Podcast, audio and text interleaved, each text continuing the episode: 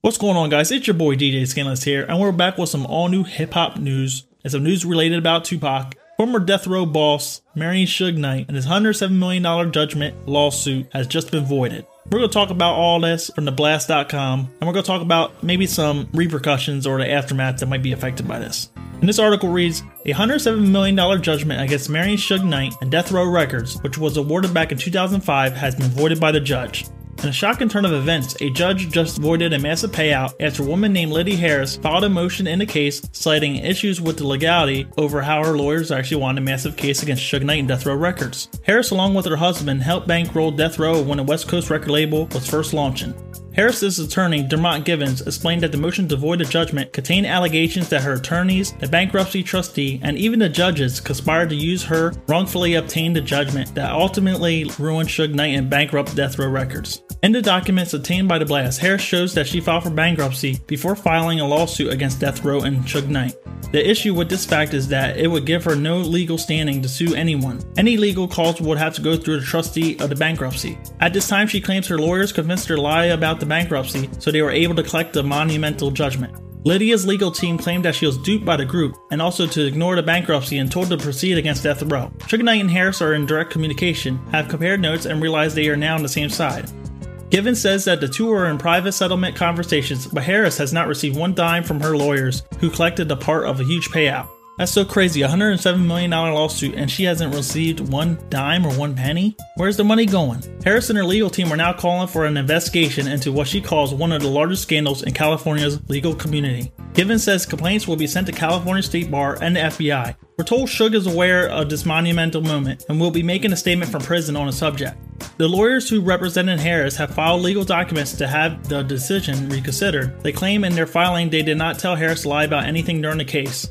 The $107 million judgment came after Lydia Harris and her then husband Michael Harry-O sued Suge Knight and Death Row, claiming they were the ones who provided 1.5 million seed money to start the label. Harry-O, a cocaine kingpin doing 28 years for a conspiracy to commit murder and drug trafficking, also had an impressive and diverse track record as a legitimate businessman. Unable to pay the 107 million, Death Row and Suge Knight filed for bankruptcy in April 2006. Later that year, a federal judge ordered a bankruptcy trustee takeover of Death Row Records, resulting in a fire sale of the record label and all of its property. I don't know how to feel about this. We just gotta see how it plays out.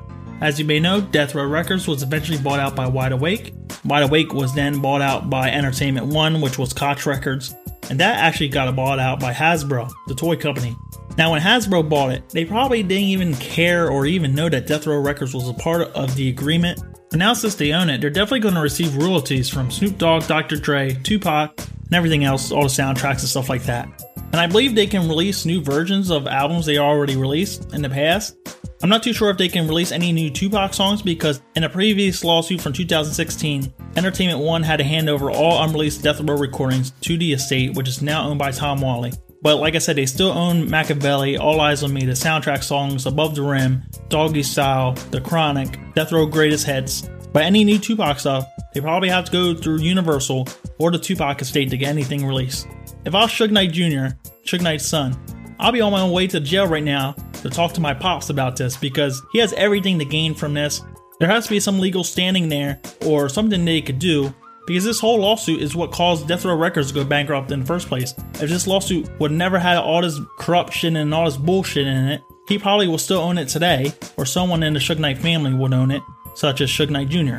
Now, I'm not too sure if Suge Knight Jr. or Suge Knight will be able to win rights back from Death Row Records from Hasbro, but maybe they could potentially win out big time here if they sue the lawyers and everyone else that was involved in this whole scandal.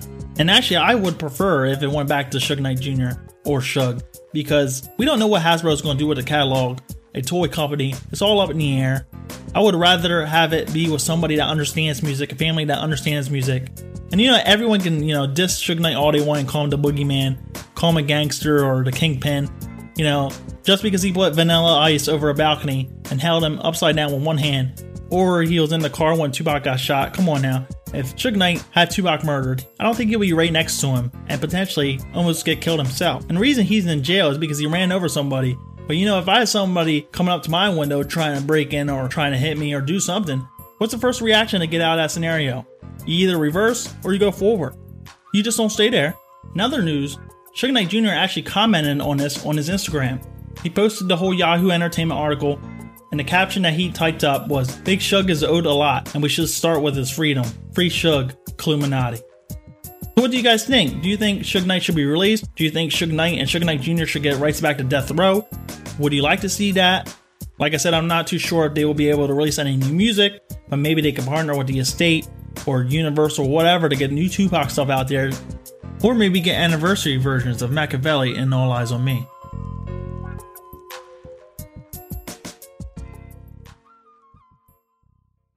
If you guys have been living under a rock last two days or so, on TMZ.com it was reported that Ray J actually now owns the life rights and movie rights of Suge Knight. Let's check it out. So in here we got the title Suge Knight hands over life rights to Ray J. Dot dot dot. Make me some money. Moving on down, you got Suge Knight could be in prison for the rest of his life, but he doesn't want to go broke, so he's entrusting Ray J to cash in on his name. Sources close to the former Death Row Records boss tells TMZ he signed over his life rights to Ray J, with the expectation he'll make the right decisions with Suge Knight's story and make some money for him and his family while he's behind bars. We're told Suge Knight has been friends with Ray J for decades and trusts his business acumen and ability to choose the right projects for film, TV, book publications, and more. Now, from what I know, is Ray J is actually Suge Knight's godson, and he's been around Suge Knight since the 90s. You know, he actually made some remixes with Tupac, Letter My Unborn, which we haven't even heard yet. This also goes on to say that a documentary on Suge and his famous record label is already being developed, as well as a project about Tupac Shakur, and there are discussions of bringing Death Row back. On the latter, we're told it's a long shot that will require additional investors, but Suge's letting Ray J take the reins on exploring the venture. Now, here's where things get a little bit sketchy here. When you go on Vibe, the same article is reported here, but it says, according to the report, a Suge Knight and Death Row Records documentary is in the works, as well as a Tupac album. Now, I know this is a bunch of bullshit because Suge Knight doesn't even own any Tupac records anymore. The Death Row catalog is owned by Hasbro, which bought out Entertainment One, as well as the Tupac unreleased Death Row content from 1995 to 1996 is owned by Tom Whalley and the estate because they sued Entertainment One over royalties, so they want all the rights to those unreleased songs from those years. So you have Hasbro that owns All Eyez on Me and Makaveli and the soundtrack songs, and Tom Whalley and the estate owns the unreleased content. So I'm not sure why Vibe.com is actually reporting a new Tupac album is in the works because even if Ray J gets rights to Suge Knight's likeness and movie rights, he doesn't actually own any of the catalog or any of the songs because it's owned by Hasbro and the estate as well as Universal. So right there, there's a bunch of bullshit. I don't care who's pumping that out there, it's not true. Which leads me to another conflicting article here. When you go on theblast.com, there's a new article that says Suge Knight sets the record straight from behind the bars. Fiance owns the life rights.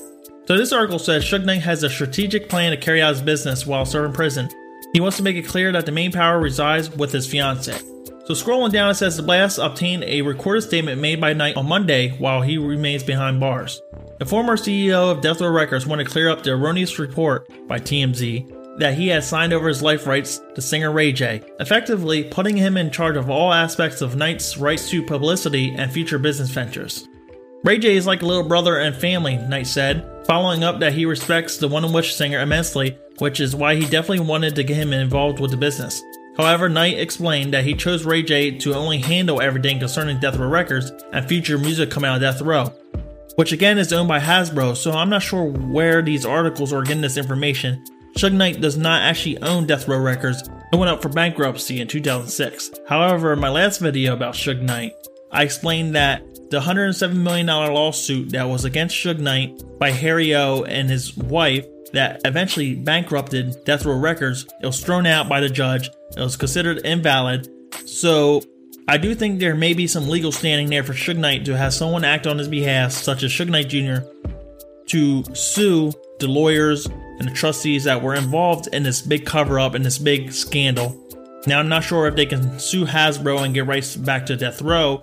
There may be some legal standing there because Death Row probably wouldn't have went bankrupt if it wasn't for that lawsuit. But if they don't pursue it, then we won't know, and Hasbro will just continue to claim all rights and royalties. So, what do you guys think? Do you think there will be a new Tupac album by Death Row and Suge Knight and Ray J? I don't think so. But let me know your comments below. Do you think this report is erroneous or not? Do you think it's fake? I don't know how much a documentary on Suge Knight's life will be worth, but the only good thing about the Tupac All Eyez on Me movie that was complete trash by the way and fictitious in every way was the Suge Knight actor. He seemed like a legit mobster, a legit mob boss, like a ghetto kingpin, you know, for Spider-Man.